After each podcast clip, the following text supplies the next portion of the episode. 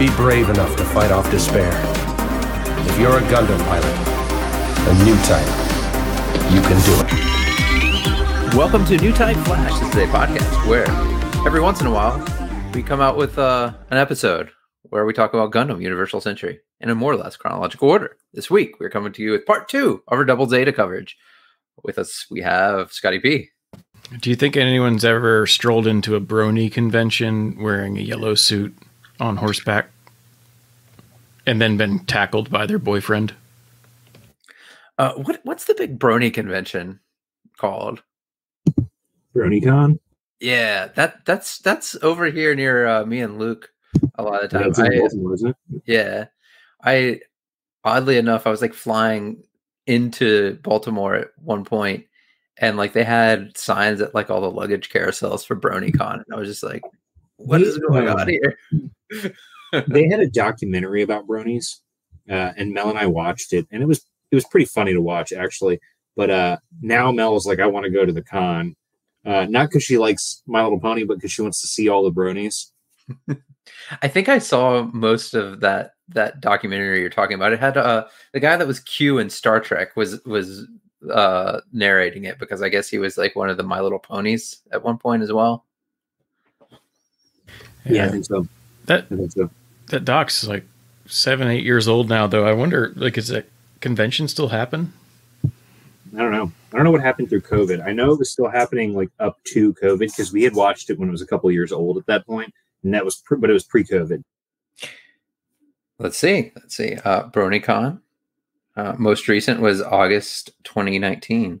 Um, I do not see any indication that it is happening anytime soon. Again, Well, that's the real Gundam news everyone comes here for. Uh, here we go. And- and and honestly, there's a YouTube video that's an hour and 11 minutes long. That's called "The Last BronyCon." so Fan uh, known autopsies. Bro- uh, My Little Pony Friendship is Magic f- uh, finished its final season in 2019. The organizers of the con decided to make 2019 the final convention. And we have Luke. It didn't fail. They chose to stop. All right. So last week we ended uh, with with Neo Zeon pulling back as the new Gundam uh, approached the battle and um, saved Kara from death. That's where we're at. Um, and I think we're at like four minutes into the movie, even though we just had like an hour episode last last Ah, time. yeah, it was much. Maybe 20 minutes. we Maybe. ru- roughly 22, remember, because it's we are we roughly got through the first episode of an imaginary TV series cut of Char's counterattack. So uh, we we- we're back and seeing Hathaway derping through gravity. This is this is a reminder that um, as as Bright has been a, a space adventurer for most of Hathaway's life, um, Hathaway has not been a space adventurer, um, and does not really know how to navigate gravity very well. Um, it- Hathaway, the first thing er, the first thing Bright says to Hathaway as soon as he sees him is. Where's your mom? I love it. I love it. Where's Mira and Nugget? Um, I mean, it, that does make sense though, because he's expecting that when they do get to space, it will be all of them, and instead he's like, yeah, Bright has favorite. Bright has seen some shit, so he's like, "Oh shit, why is it just you?" Uh, out of all, out of the the three that I could see, I get you, Hathaway. Thanks. Um, Well, and uh, like I said, he's seen some stuff. He knows what happens when young men are suddenly on ships that he commands. yeah, I, I mean, and to be fair, it doesn't look like he has any child soldiers right now. So Hathaway showing up is Yeah, that is a good point. Uh, Bright is suspiciously bereft of child soldiers in this. for now. all right, so we, we see uh, dad uh, instructing Bright to redirect the fleet to Londinium. Uh, we'd had a, a handful of mentions of Londinium up to now, but like this is the first we learned that uh, Londo Bell is going to be sent there. Um, and then Bright's like, okay, Hathaway, get the fuck out of here. We'll talk later. Father of the Year award. And then, with absolutely no segue, prompting, warning, or anything, out of nowhere, Amuro is having a new type space trip. Yeah, so flying in in the new Gundam, he's apparently like laced the seat with LSD, um, and he's just flying in like pink space and sees Lala.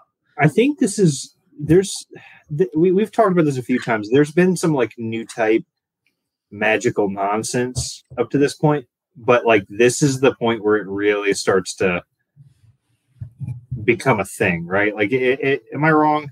It, we had some Yeah. hints with Kamille, and then it's Yeah, I- getting real fucking trippy with this one.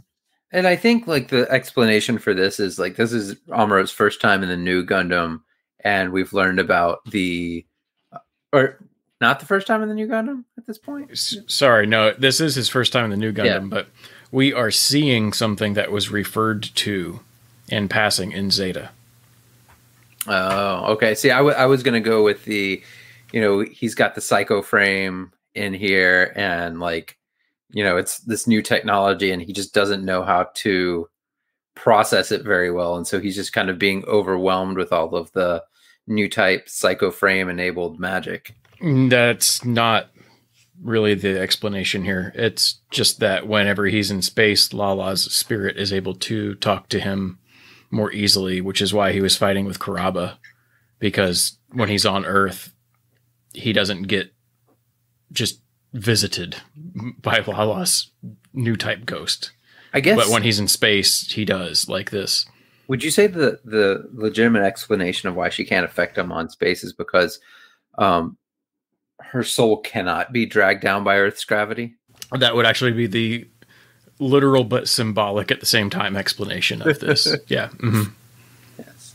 There we go. Lala is not affected by Earth's gravity, um, or maybe repulsed by Earth's gravity.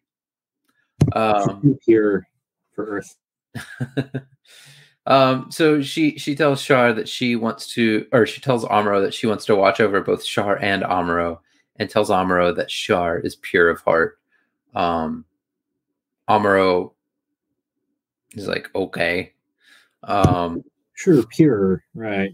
pure, yeah, yeah. We're we're taking the neo neo Nazis and like putting a pure leader at the head. Um, so yeah, we flash to Amuro being back into his room, uh, and Chan kind of like comes in and is, is like, "Oh hey," and he's like, "No, let me change clothes." And she hangs out in the the the hallway outside of his room for a few minutes, and like we get like a sad scene of her like curling up and like time passing as he changes clothes. She's like, oh my God, I can't believe I have to wait while he puts clothes on. He's salty as shit to her. Like he's got an attitude to her, towards her. And she's like, man, he's really cold. And then it, it made it, he said it'll only be 10 minutes, but he made it seem like it's going to be a really, like it made it seem like she was waiting for way longer than that. I don't know if that was the impression you guys got, but it Yeah. seemed like she was waiting for like hours. Uh, yeah, it felt like it felt like a montage of waiting. Three years later, Amuro leaves his room with his shirt, his shirt and pants on. Um, yep. So we zoom over to uh, Quess getting getting wrecked in the simulator, um, but allegedly having a pretty good go at it. Um, Hathaway wants to give it a shot too, uh, and Bright, of course, ignores Hathaway and says, "Man, Quess, you have good instincts in the simulator." Um, and Quess kind of floats into Amuro, who promptly tells her to get the fuck out. This is for like real boys only. Um, and then uh, Hathaway and, and Quess kind of float off together away from the new Gundam and all the military stuff. Um, to hang out and talk about Amuro's past and the new types.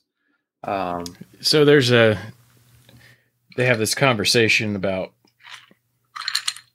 you get this brief thing where you can see that they've got different ideas about what a new type is because Hathaway is like, hey, Amuro fell into the Gundam and knew how to pilot it the very first time. That's a, new type. And then Quess being just the stereotypical awful white girl spoiled as hell is like, well, I've studied abroad in India and somebody told me that new types are all like in tune with nature and people and stuff, man. Well, I was hanging out in India doing hot yoga. yeah. But then Hathaway, you know, keeps going and you learn that he doesn't know how brains work. Because he's like, oh, well, they say people only used half of their brains until they came to space. And now they can use the whole thing. I'm like, oh, no, I, I want No, to it's just the other half. We're just using the other half. It just switches when you go into space. I think for Hathaway, it's maybe just half of it has Half ever of- worked. half of it's half. Yeah. Yeah, I mean, I- I mean Hathaway's like, yeah, big brain people using using their space brain.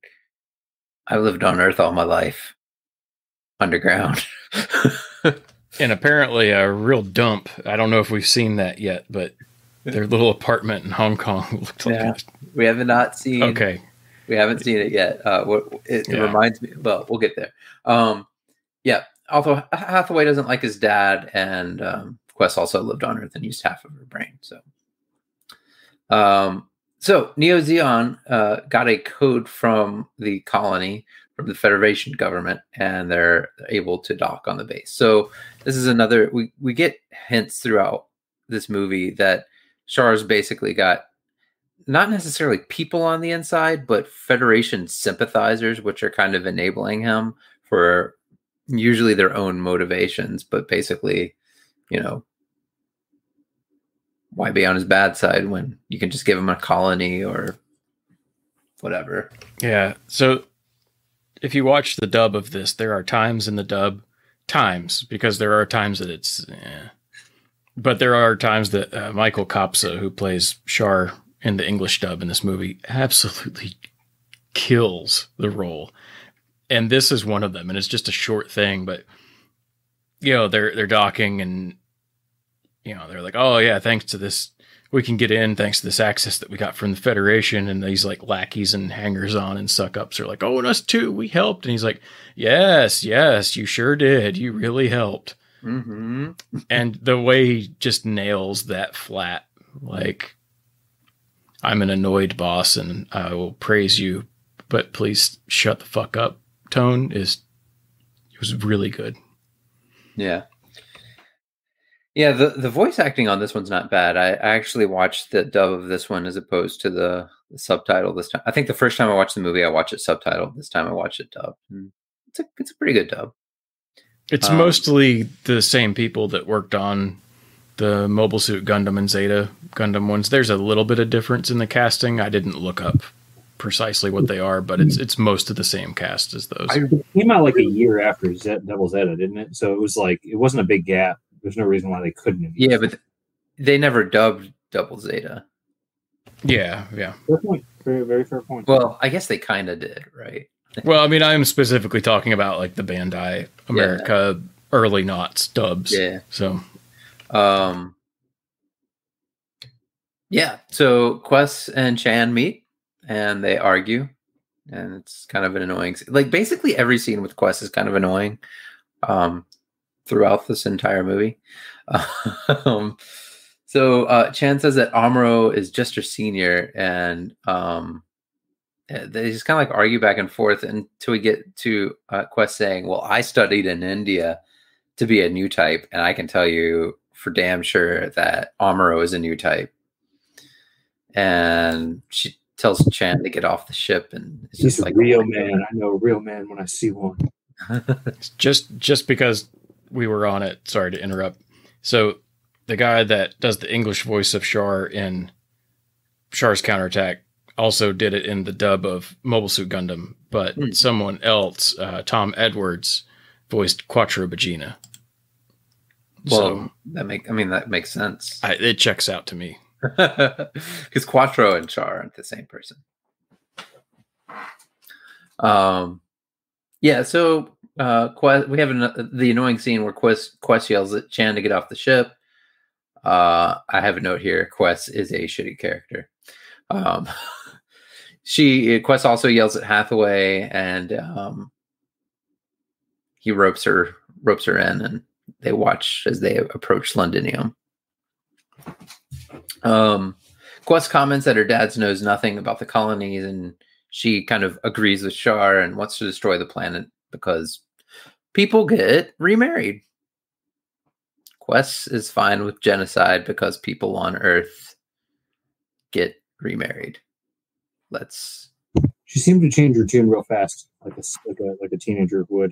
Yeah, yeah. I I want to bang Amuro, but I don't have a chance, so I want to bang Char now because he wants to kill everybody on Earth, and it makes complete total sense. It's fine. I like the. Um, I'm still trying to catch up to exactly where we are, so sorry if I'm off a little bit, but I like how Amuro and Bright are talking somewhere around here, and Amuro says like, "Oh, well, the way that he worked together, Char worked together with us in the past, you know, against the Federation, made him truly hate them. But like he already, he already did. Like he are, they were already fighting like the Titans, which were part of the Federation. So yeah, I mean, he Char has fought Earth for a long time. He was just allied with people who were fighting the worst part of Earth for a while, and the worst part of Zeon. Um, so we learned that Char is trying to get Sweetwater recognized as a as a Neo Zeon territory. Um, so he is.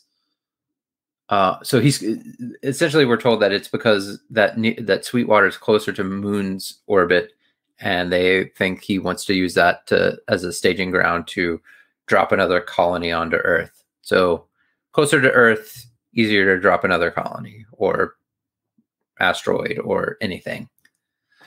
Um, yeah, and that's so that's why he's on Londinium, uh, meeting with some Federation folks. Um, at this point, Quess and her dad leave the ship, and uh, we get to see Cameron Bloom. He is a blast from the past. Uh, in the original Mobile Suit Gundam, he was Mirai's original fiance. Um, pretty decent guy, generic bureaucrat type, type dude. Very concerned for Mirai still, which is kind of interesting. almost, almost more so than Bright. No, not almost. hundred percent more so than Bright. yeah, five hundred percent more than Bright. He's, yeah. you know, we don't get all of his history. Maybe he's just had another breakup or something, and he sees Bright, and he's like, "So did that work out? You, know, you got." She didn't tell me to lose her number, so. Uh, Yeah, he definitely said, oh, I hope she's okay. I hope she's doing well. Are you treating her right? How's she doing? What's she up to? Where is she? Do they need a stepfather? uh, yeah, so uh, he picks up uh, uh, Quess uh, and her father, uh, and then yeah, he he openly wonders out loud how Quess or Mirai and Bright are are doing, how how their relationship is, like if uh, Bright is a deadbeat dad or not he got her pregnant and left and hasn't seen her since then. So I mean, you're probably in the clear.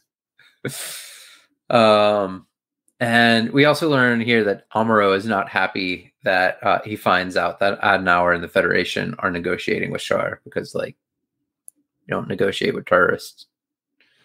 Um, Amuro sure is doing a lot of things to help people he doesn't like in this movie. Anaheim, Adenauer, yeah. Good good job, Amuro. Yeah. I mean, people call, uh, have called him a Federation stooge for pretty much everything after the original Mobile Suit Gundam, and probably including the original Mobile Suit Gundam because he was a child stooge at that point, right? Um. So we see Adenauer walking into the room, and it is uh, Adenauer and Bloom walking into the room full of uh, Neo Zeon folks and some Federation guys as well. Um, and Bloom's kind of sp- taken a pri- uh, by surprise with all of this, but you know, we all know what's going on here. They're going to get Sweetwater. Um, so Hathaway and Amuro are going to head off head off together. Um, but Quess apparently had called Bright directly to get in touch with Hathaway, and Bright's kind of like, "Dude, get get your girl to stop calling the emergency line to get in touch with you. It's not not the right way to do it. Um, but he's like, but you can go get your strange at the at the Drake Hotel. That's fine. Go. Peace. Go do it. I think Um, that's a collaborative tie-in with Drake. Yeah, I mean, this was probably around the time that uh, Drake was born. Um, I guess. what do we need to ask Google how old Drake is? No, you don't need to. That's that's a it's a fact. It's a fact. Yeah. All right, yeah. So this was a tie-in to, to Drake being introduced to the world.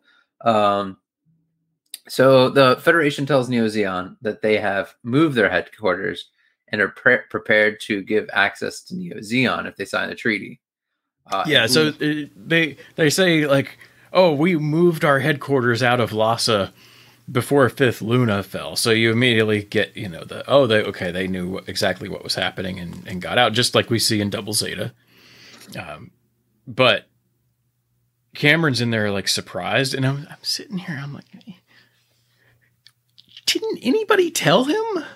If he's getting to sit in on this like secret bribe meeting, like wouldn't Well- you want to brief the people there already Yeah, about like he promoted between the meetings. Apparently Well, so. And, well, the way I read it was he was probably understanding that that Sweetwater was a thing, right? Like because as we had talked about at the beginning of the last episode, th- there had been some talk that that Char had already been at Sweetwater. So this, you know, Char is essentially asking for de facto like, yes, recognize that Sweetwater is mine. But now they're like, yeah, oh yeah, you can totally have access. It'll, it, it, it can be yours. And Yeah. I think Well, I mean, they, really, they've already got control of Sweetwater. This is just a can we make it official? Yeah. Well, and that's where I think Bloom was like, wait, you're going to give them access too? Like, um, yeah. uh, and Bloom had completely no idea what was going on here. Um, so we see Hathaway getting a fully charged Haro. And he heads out with Amuro. And they mentioned that this is a V3. So, So- can we touch on what exactly they were signing? What what they were under the impression that uh, Neo Zeon was agreeing to? They were supposed to disarm at Luna Two. So yeah, they that comes in the scene after Amuro gets the uh, version three Haro. Okay, never mind. which Sure. is right now. So uh, unless we unless anybody has anything to say about the Haro, did wasn't there like a, a thing in Zeta where like uh Amuro was apparently like developing updated versions of Haros or something like that? That part of the like continuity is a mess, and we should just not even bother with it. All right, fair enough.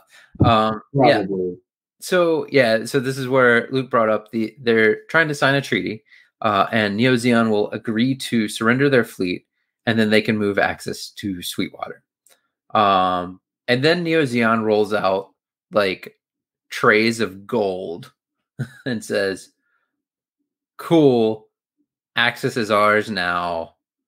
Uh, by the way, we're gonna escort Axis to Sweetwater, and th- then we'll give you our fleet if that's cool, right? Um, and and then there's a comment in there where somebody goes, "The nuclear engines on Axis still work great." So, couple bits from this. There's one part where these Neo Zeon guys that Char was already annoyed with earlier, when they're talking about giving up the fleet at Luna 2 if they want access, like these guys are grabbing like the scale models of these locations that are on the desk for some reason as they're talking about them. I was like, that is, it, it's really cringy, but I think that's on purpose. Um, also, Cameron seems to always be involved with gold bars. Um, because that just it's very reminiscent of side six. Yep. And the last we knew of Axis's engines was in Double Zeta when Glemy made them not work. So at some point, the Federation has now, maybe for completely unrelated reasons, like, you know, actually moving the thing somewhere. But at some point, the Federation had to have fixed those engines in between Double Zeta and now. Yeah. Well, if we if we keep in mind, Axis originally was like out towards Jupiter, so it's It's a nice little rock that's that's had a long journey. Um. A note about this scene too, and, and it's kind of we talked about this a little bit in the last movie, but throughout this whole kind of up till this point, Char has been like leading Neo Zeon, right? But he's also been getting kind of he's got like his advisors, and they've been telling him, "Look, you got to be the figurehead. You got to say the right things." And we, and we kind of talked about that when he was like praising his troops in the last episode. Uh, and in this one, he comes to this meeting purely to just have a presence there. He has no other purpose other than to show that he's the leader and he's there because he's important and this is important. Uh, and I thought that was kind of interesting. And it's kind of a recurring theme. And it, it's interesting. Like they never really say. Uh, I guess it's kind of implied, but like what level of influence he has over like the strategy and policy. But it seems like he he is kind of designing the strategy and policy. Just like he's the figurehead that is being controlled, but he's also like he's pulling like a 3D chess move where he's actually the guy that's in control at the same time. I don't know. It seems like um, he always in previous instances he was always the guy behind the scenes pulling the strings, right? Like that's it, that's how he what he wanted to do. He didn't want to be in charge of everything. Yeah. Um, he wanted to be he let someone else be in charge and then control them from behind. And in this, he's actually taken on the I am the one that everyone looks at now. I am the one that's the figurehead. I am the son of of you know Zeon Deikun. Like I'm in charge now. So now he's having to play both sides of it. He's having to to show people what they want to see and then also control things and, and accomplish the things that he wants. Yeah. Yeah, so um Char walks on over to a window and he puts on some glasses and he looks really close to similarly to Quattro Bajeena at that point. Uh, and he says that he is being wicked to Amuro. It just sounded really dirty when he said it. Like I don't know if it was in the dub or if it was in the uh um the the subtitle. I can't remember. I had both turned on. Uh, but he's like, I'm doing something wicked right now, Amuro. Do you sense me? Um, and that I thought was a much better way of saying that. Um, because he's essentially like, Are you here, Amuro? Can you tell I'm here? Can you feel me, Amuro? Like that kind of thing. And it was kind of playing up the whole this is really focusing on their conflict specifically. Yeah. Yeah. Um, yeah, and then he leaves the area and everybody does their Sieg Heil Zeon stuff. So we get we get that. We haven't had that in a while. Um so Amuro driving with Quess and Hathaway, it looks like he is the he is more of a father to Hathaway at this point than Bright's ever been. Um Quess tells him to, to chase swan. They see some swans flying. There's there's two swans yeah. and with all these geese. Oh my god, what a co- what a coincidence! Yeah, can't believe it, it. It's like we know what they're going for. Know they're they're going for like this imagery, and then they're like, nah. Like if you don't get it, here's fucking Lala flying. and then Char shows up like, nah, it's an Old Spice ad.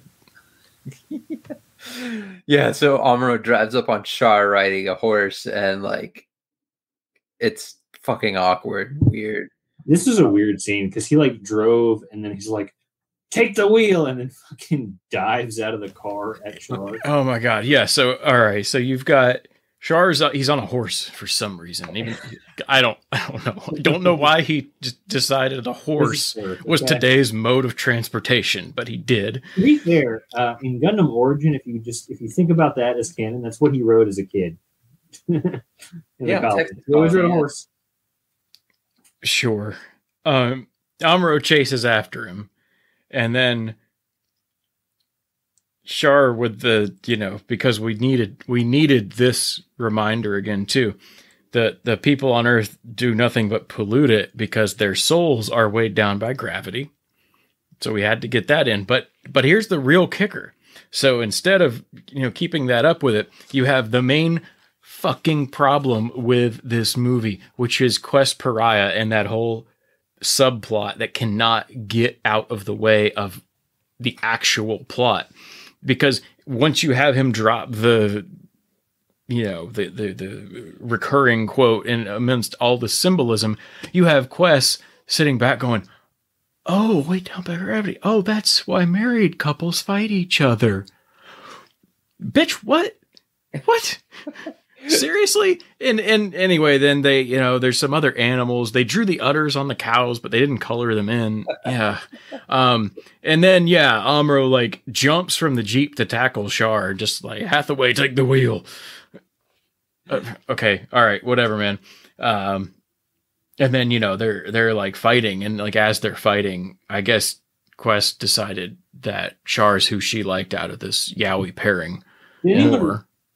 Find it odd that Quess like called Hathaway to like go on a date with him, and that date was go for a ride with Amuro. Well, I don't think that was originally what the plan was. She had said like, let's just hang out, and then like Amuro shows up, and like, who's gonna pass up a, a chance to to get like chaperoned by Amuro Ray? I gue- I guess. I mean, yeah, I think the plan was definitely something else. Amuro's probably just going to ditch them somewhere, and then he's like, "Oh, Char's on a horse. Sorry, kids, we we cannot allow this." Yeah, it- but no, I mean, Amuro is there to stop Char. We, you know that he's talked about it with Bright. That's why he went there. Um, so yeah, like you know, Amuro's tosses Char after their little aggressive innuendo laden thing that you've probably seen in a dozen memes. Um, but you know, Amuro tosses Char, gets at a gun, tries to shoot him. He's like, you know what? I've had enough of this movie. And I was like, man, you go, Amuro. Let's just get it done with. Just get it done. And, and Quess is immediately proving again that the B plot of the movie is the entire problem when she smacks the gun out of his hand. And then, just so you, Run him over. if with the car, He's yes, car. Yeah, just run him over. yeah. What's that horse gonna do? I mean, maybe damage like your little Jeep thing, but it's not. It's. I'm sure he rented it.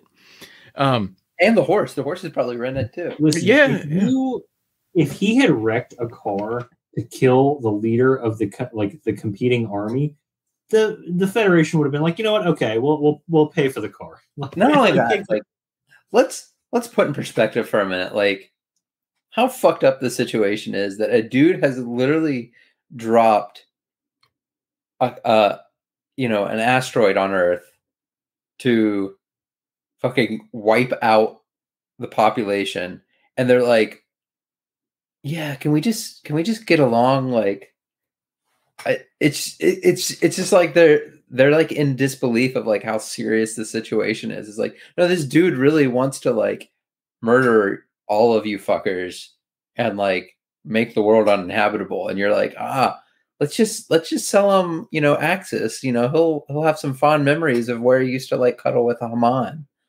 And like that'll that'll placate him.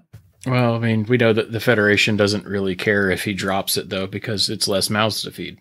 Um, Fair. but I mean, eh, how bad is Char's security that someone can just go to the same colony he's at, rent a jeep, and happen to drive up on him and could have just run up on him and shot Hey, him? Like, it's it's not that bad because they show up with a hobby Hyzak. Oh my god, yeah, as if you couldn't already tell that everything had just taken a horrible turn into oh god, this movie's still going territory. Gyunei flies in with the universe's ugliest Hyzak ever made, and he's like, Oh yeah, we going off the rails. the hobby Hyzak reminds me a lot of like those other mecha shows uh like like big hero six or whatever like just like the ridiculously it looks like it looks like an ugly ass or og gundam with like clown like even more ex- accented like clown paint It's the Harlequin Zaku. yeah It it yeah, it just looks like a a knockoff of one of the old Clover Gundam toy Zaku's or something. If they even if Clover even made a Zaku, I don't know. It looks like a knockoff toy flying around. Yeah. Yeah. So uh uh shows up and um takes Char and Quess away. The end. That that could have gone so many different ways, but that's how it went. Um so get to see Cameron Bloom Bloom and Bright again. Cameron Bloom is not going away in this movie. He is more of a character than we ever thought he would be. Like I don't know why, but he is. Um, so he meets up with Bright to tell him about Char being on the colony and the negotiations that were going on. So he gives uh, fills Bright in, uh, and Bright's like, "Dude, Char's not going to honor that agreement." And Bloom's like, "Right? Like, he's going to honor that agreement like you honor your vows to my fiance." Char's never betrayed anyone in his entire life. So, um, so Char back to Char asking Quess uh, what she's planning on doing. Um, and and this is this. I, she says some rag on the rock Kaloom cramps her style. I didn't understand this statement. some hag. She's talking about oh. Chan. Oh, okay. Yeah. But you notice that Char is in a robe. Uh, I, I find this suggestive in exactly the the grossest way you can think about. I'm pretty sure this is what that's meant to communicate. Like why I, I agree. They make comments. I don't know if it was earlier or later, but they make comments about him being into little girls, and it makes It's it's lot of sense. definitely later, and it definitely this is where it starts getting bad. Like it, it, it escalates from here. I'm not gonna lie. I never got that impression until this movie. like maybe I was just not looking close enough, but Well, you can you can even see it when you know she first helps him out after he's been Amuro tackled. He just looks at her and he's like, "Shall we go?" And he's like, "Oh man, picking up some underage girl was really easy today. All right." Like he's not even worried about who she is or anything. He's like, "Underage girl who wants to help me. You're coming with me for Well- for reasons." Well, I mean, we Scotty and I had a friend a long time ago who had a comment that is funny at the time, not as funny now. Uh, they keep staying the same age as I get older. Oh, that's a that's a movie quote too. That's that's from uh, um, Dazed and Confused. yeah, That's Matthew McConaughey's character. Um, yeah, uh, yeah, and, and what's really funny too in this quote where she says some some hag on the Rewloola cramps herself. This is the first time we actually heard the name of the the ship they were on. Oh, is it? I just knew what Yeah. it was called because I played too much Super Robot Wars. So I'm like, oh, it's the Rewloola. But hmm. Yeah, because I, I like went through and was like listening. I was like, what the fuck is this? And I had to go like look it up because I and I went back and watched, you know, the first I mean, we're on minute like 18 of the movie at this point. and I was like, no, they totally have not mentioned the name of the ship up, up to this point. So surprise. Um yeah, so uh Adenauer is confronted by Bright um, and he justifies selling Axis because it'll it'll help them fulfill their welfare policies on Earth. Um, basically, pacify the people, and you know what are you going to do with the giant rock in space anyway? Um, and Bright asks why Londo Bell couldn't oversee the disarmament. Um, and he's like, "Oh yeah, you can totally uh, oversee Neo Zeon being disarmed. Just like stay really fucking far away." Uh, okay. And um, Adenauer tells Bright to tell Quess uh, to hang out at the hotel for a few days. Um, little does he know that, you know, she's cuddling with Gyunei and Char and Hyzak right now. Uh, Oh, I, got- I got ahead of myself, didn't I? Yeah, it's okay. yeah, just a little bit. Eh, it's fine. Um, but yeah, so Quess flies around. Uh, this, this is where we, we see Quess flying around uh, in in a suit like an idiot. And Gyunei is like flipping out at her, telling her to chill out. Um, and Quess and Charge talk about how they hate Earth and how everybody's weighed down by Earth's gravity. This is where awkward road robe Yeah, time happens. Yeah. And she says she wasn't really friends with Hom- Amuro or Hathaway anyway. They were just like, she just had a one-sided crush on Amuro. and and Hathaway had a Kinda lot like a on her. Um, yeah. So uh, we see Hathaway trying to pilot a little petite mobile suit, and he kind of sucks. Um, and this is like this is like a I don't know a compare and contrast, like Hathaway like derping around in a mobile suit, where um Quess is like, I'm gonna control some, you know, funnels with the psycommu and Hathaway's like, I'm going to fall down trying to stand up.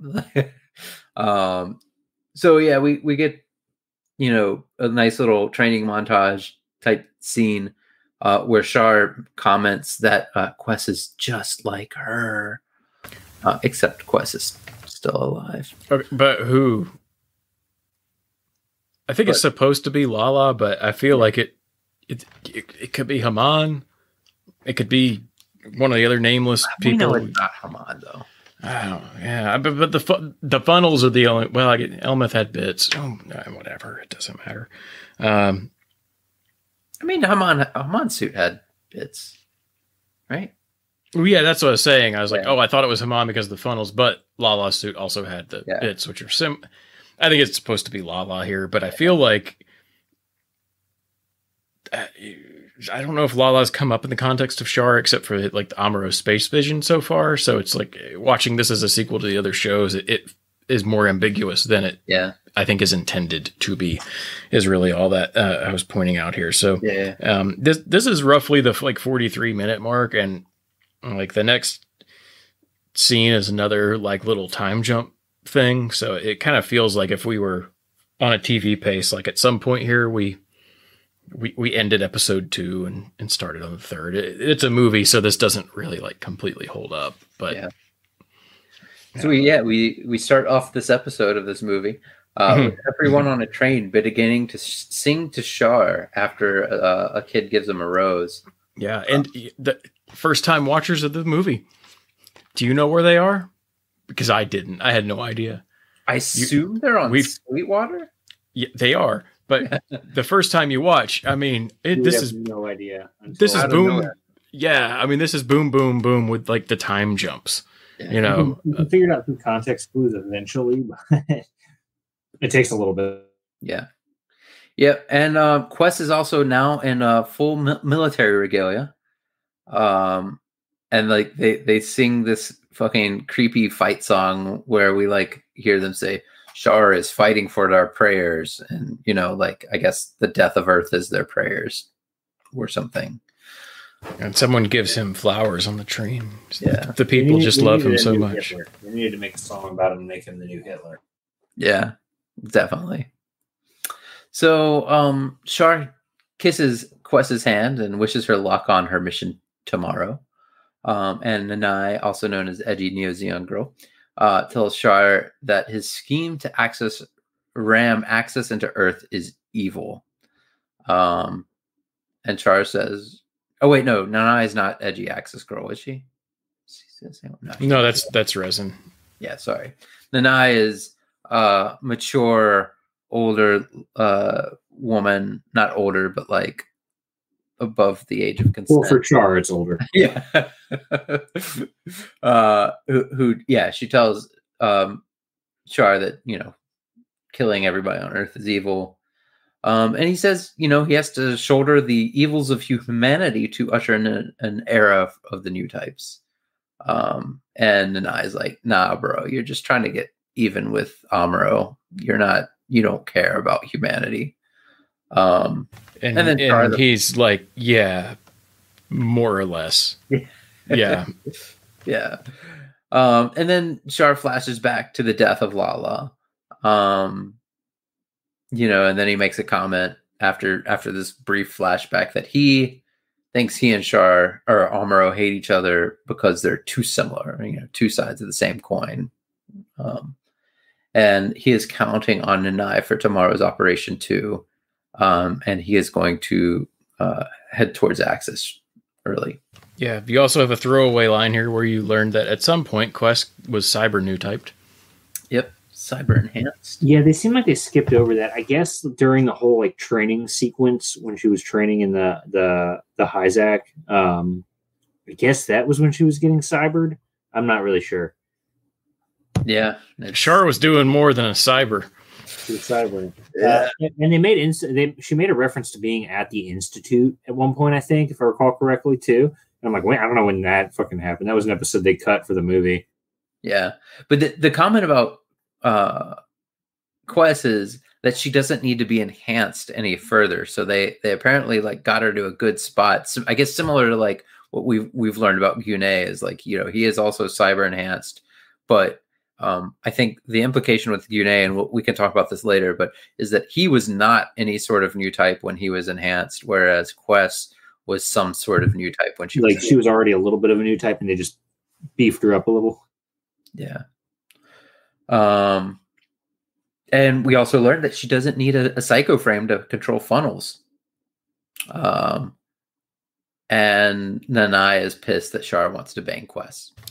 Well, because yeah, basically she's trying to get up kind of close on him, and he's like, "I'm gonna go to bed," and he leaves her his whiskey glass, and she's like, "I don't want, I don't want this high schooler's backwash," and throws the glass. I just wrote down that Nanai throws his whiskey glass because she knows.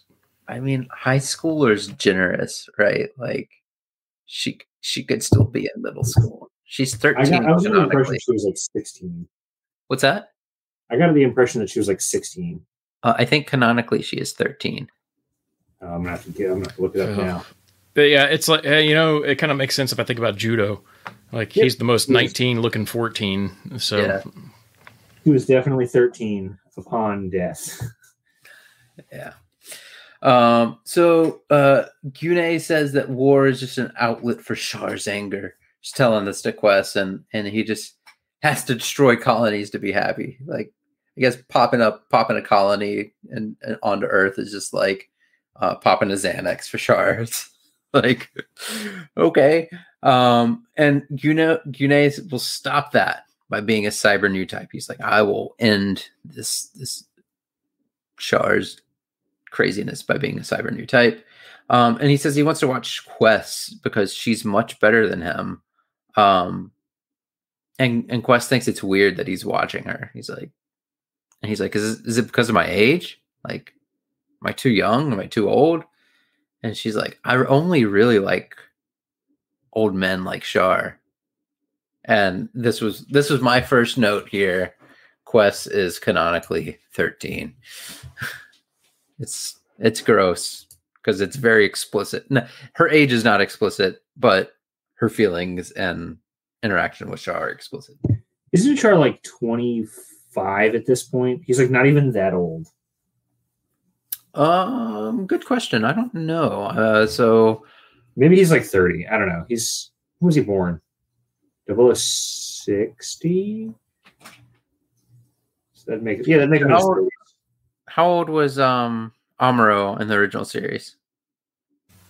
15. Oh, Amuro yeah, I thought 15. And so that was 0079. This is 0093. So we're like 13 years after that. So t- Amuro's 28, 29. So, and Char was older than that. So I think Char Char's 33. yeah. He's Yep. Jesus's age. Uh, so we see Mirai and Nugget in some slums, and we learn that they are sad that there are no shuttles going into space for a while. Um, I I don't know if the um, if the implication is is is this, but it very much looked like um, if you're familiar familiar with Kowloon Walled City, the the, former like crazy ass like huge apartment complex in Hong Kong or like right outside of Hong Kong.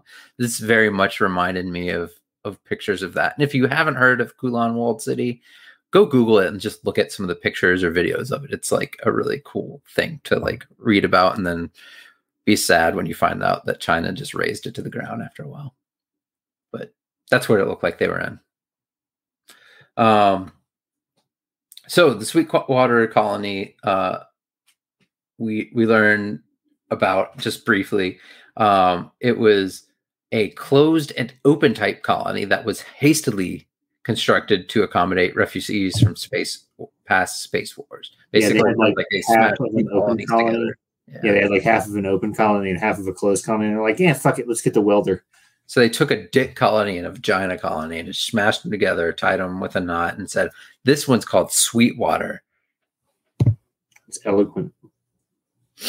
Uh, Here's where another place you can tell that the voice actor isn't the same as Zeta because the voice direction he was given was to talk about the Tetons and Haman.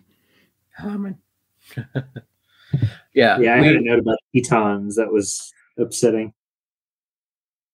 That hurt me. yeah. Uh, you always wonder, like, I think Tetons, if you, I think in the Japanese, that's like phonetically correct, right? Like it- maybe. Uh, yeah, I don't know. I, I feel like when they get mentioned in Double Zeta and I could hear it, it was coming out closer to Tetons than Titans. But in English, it should be Titans. Yeah. Um. Yeah. So uh, we get a, a history of Zeon, and um, we, you know, hear about um, the zombies, how shitty they were. Um, and uh, we also get a summariz- summarization of how corrupt and dumb the Federation is as well.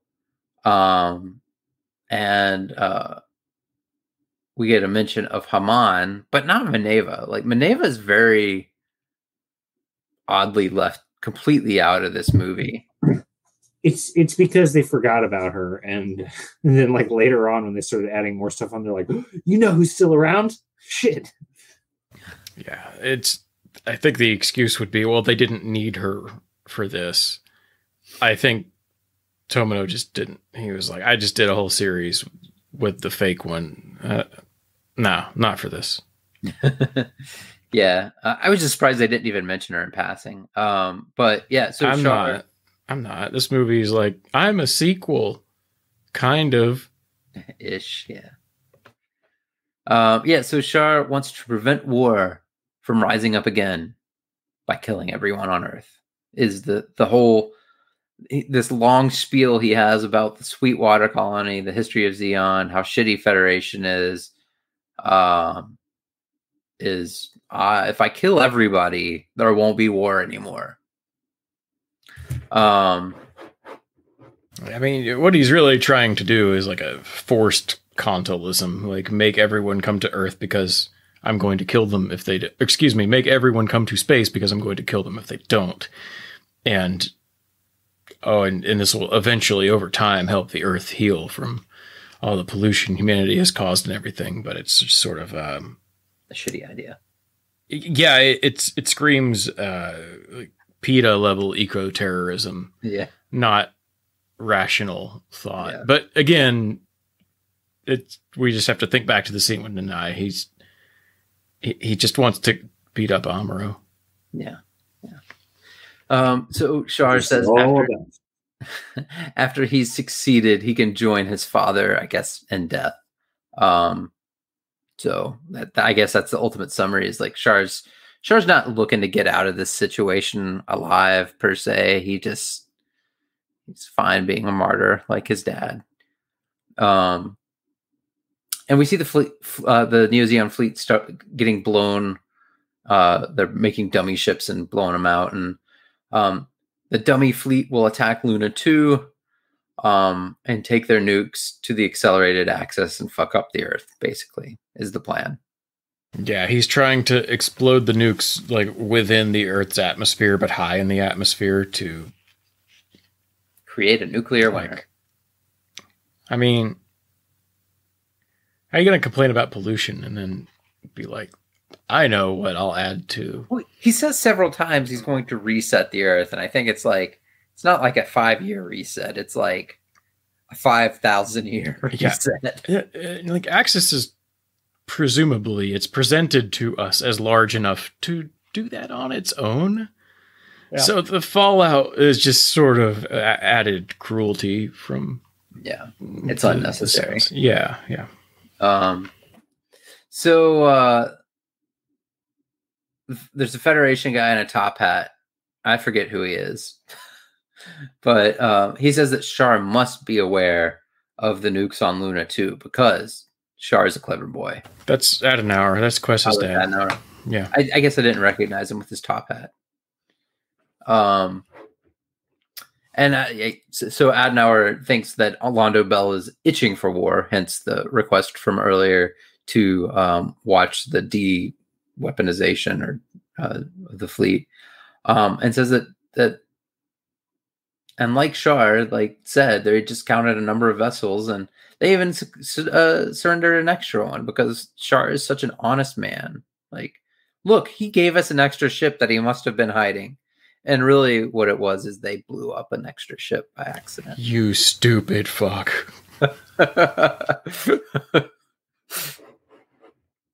and I think even Char says like, "Don't don't worry, like they'll they'll they're not fucking they're not paying enough attention to like it, notice." Yeah, he, he's like, we can just blow up balloons that look like ships, and they will be fooled because I know who I'm dealing with, and they are dumb.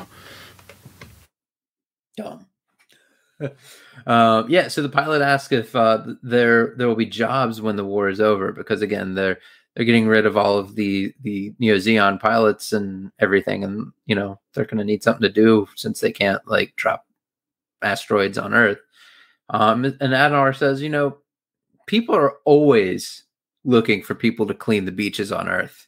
Really need help picking up our trash.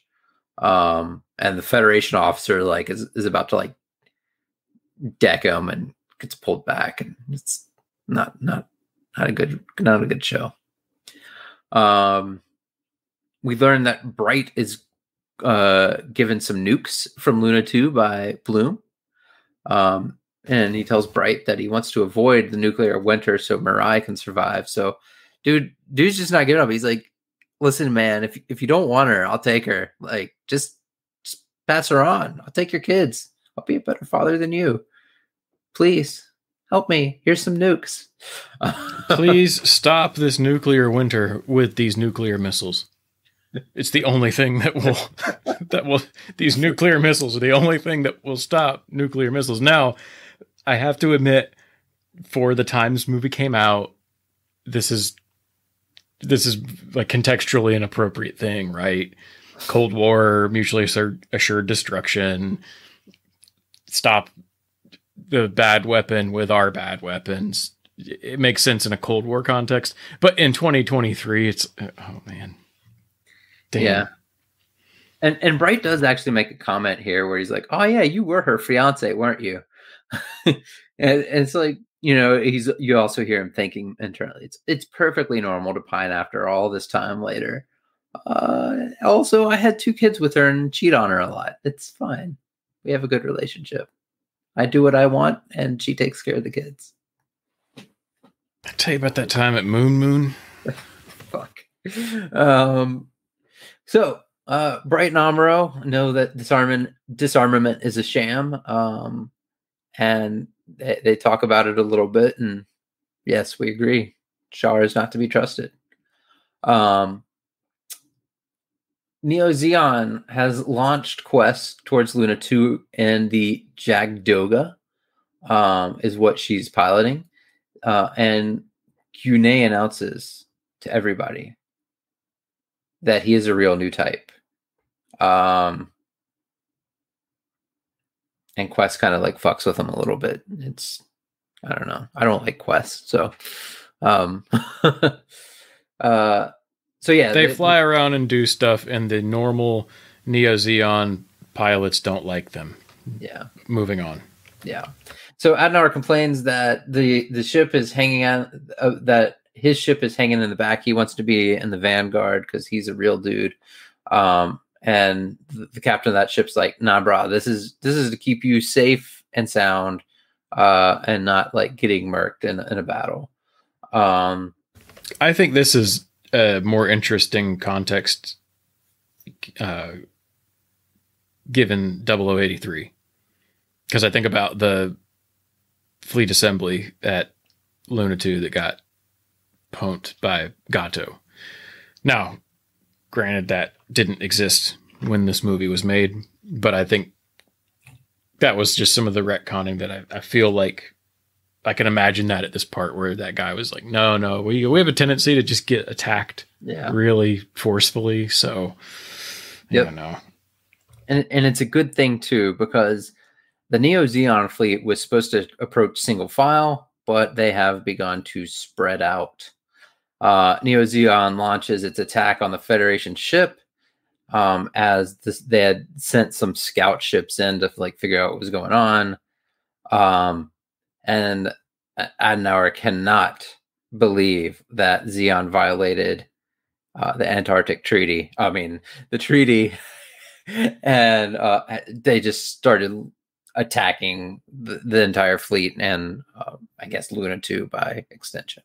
Now, we did have something in here that we we do see Char leave on the actual Rewloola to go to Axis, and they pick up uh, mobile armor on the way. They pick up the Alpha Azieru. Yeah. So this this is the the big battle that is beginning. Uh, Gyunei and Quess launch as the Federation suits deploy from from the fleet, um, and they're Jagd Dogas again. Um, they handle most of the Federation suits pretty easily. They they outclass them pretty well. Um, what what are these like GM threes that they're the the Federation is using? Jegans. Jegans. Mm-hmm. Okay. Mm-hmm. Um, yeah, and and Gyunei says their objective is well, to take. My bad. They might be GM threes. Londo Bell has Jegans. I don't know if the Feds do, so you might have been right there. Okay. They, they look thought, like GM three. I thought they had launched Jegans earlier, like earlier, earlier, and and that was like our first introduction to the Jegans. But I, that was Londo Bell. No, that's so, true. That's yeah. True. Right. It, it could be either of them. I mean, they they look pretty similar when you're not. Yeah. Um. Yeah. So Gyunei says that their objective is to take Luna two. Um, and then Quess charges in and um, fires on the ship that was hanging out in the back and uh, murders her father. Um, she her suit gets damaged pretty badly. Uh, I think she loses an arm and some other hits on it. Um, but Gyunei is like, "Don't worry, like it's just a flesh wound. You're not gonna like blow up. You're, you'll be fine." Um, but she starts having some like charasoon type gyrations and commenting how she's having weird sensations, and it's it's probably from killing her dad. Um, but they don't explicitly line it out. But she's also never really been in a battlefield before, and like since this sort of like m- mass death. And we know like uh, all of the new types that that have been in these suits, and especially since I think the the Jagd Doga has a, a psycommu system, uh, it probably amplifies the psycho waves and all that fun stuff uh, and makes her sense even more than normal. And she's also been cyber new type enhanced and is probably a little extra crazy. You basically have all kinds of plots that have been repeated a lot in Zeta and Double Zeta happening here again. Yep. Third time's the charm. If you can get the plot the first two times, third time is when you're going to get it finally. Maybe if it was the third and not the 36th or whatever. Char's counterattack is just going to take the plot and inject it straight in your veins and be like, take it now. um, uh, Nanai is excited to deliver the nukes to the captain. Um, she's like, hey, I've got some nukes for you. Yay. And, and Char's like, cool. Um, or the captain of the ship's like, cool.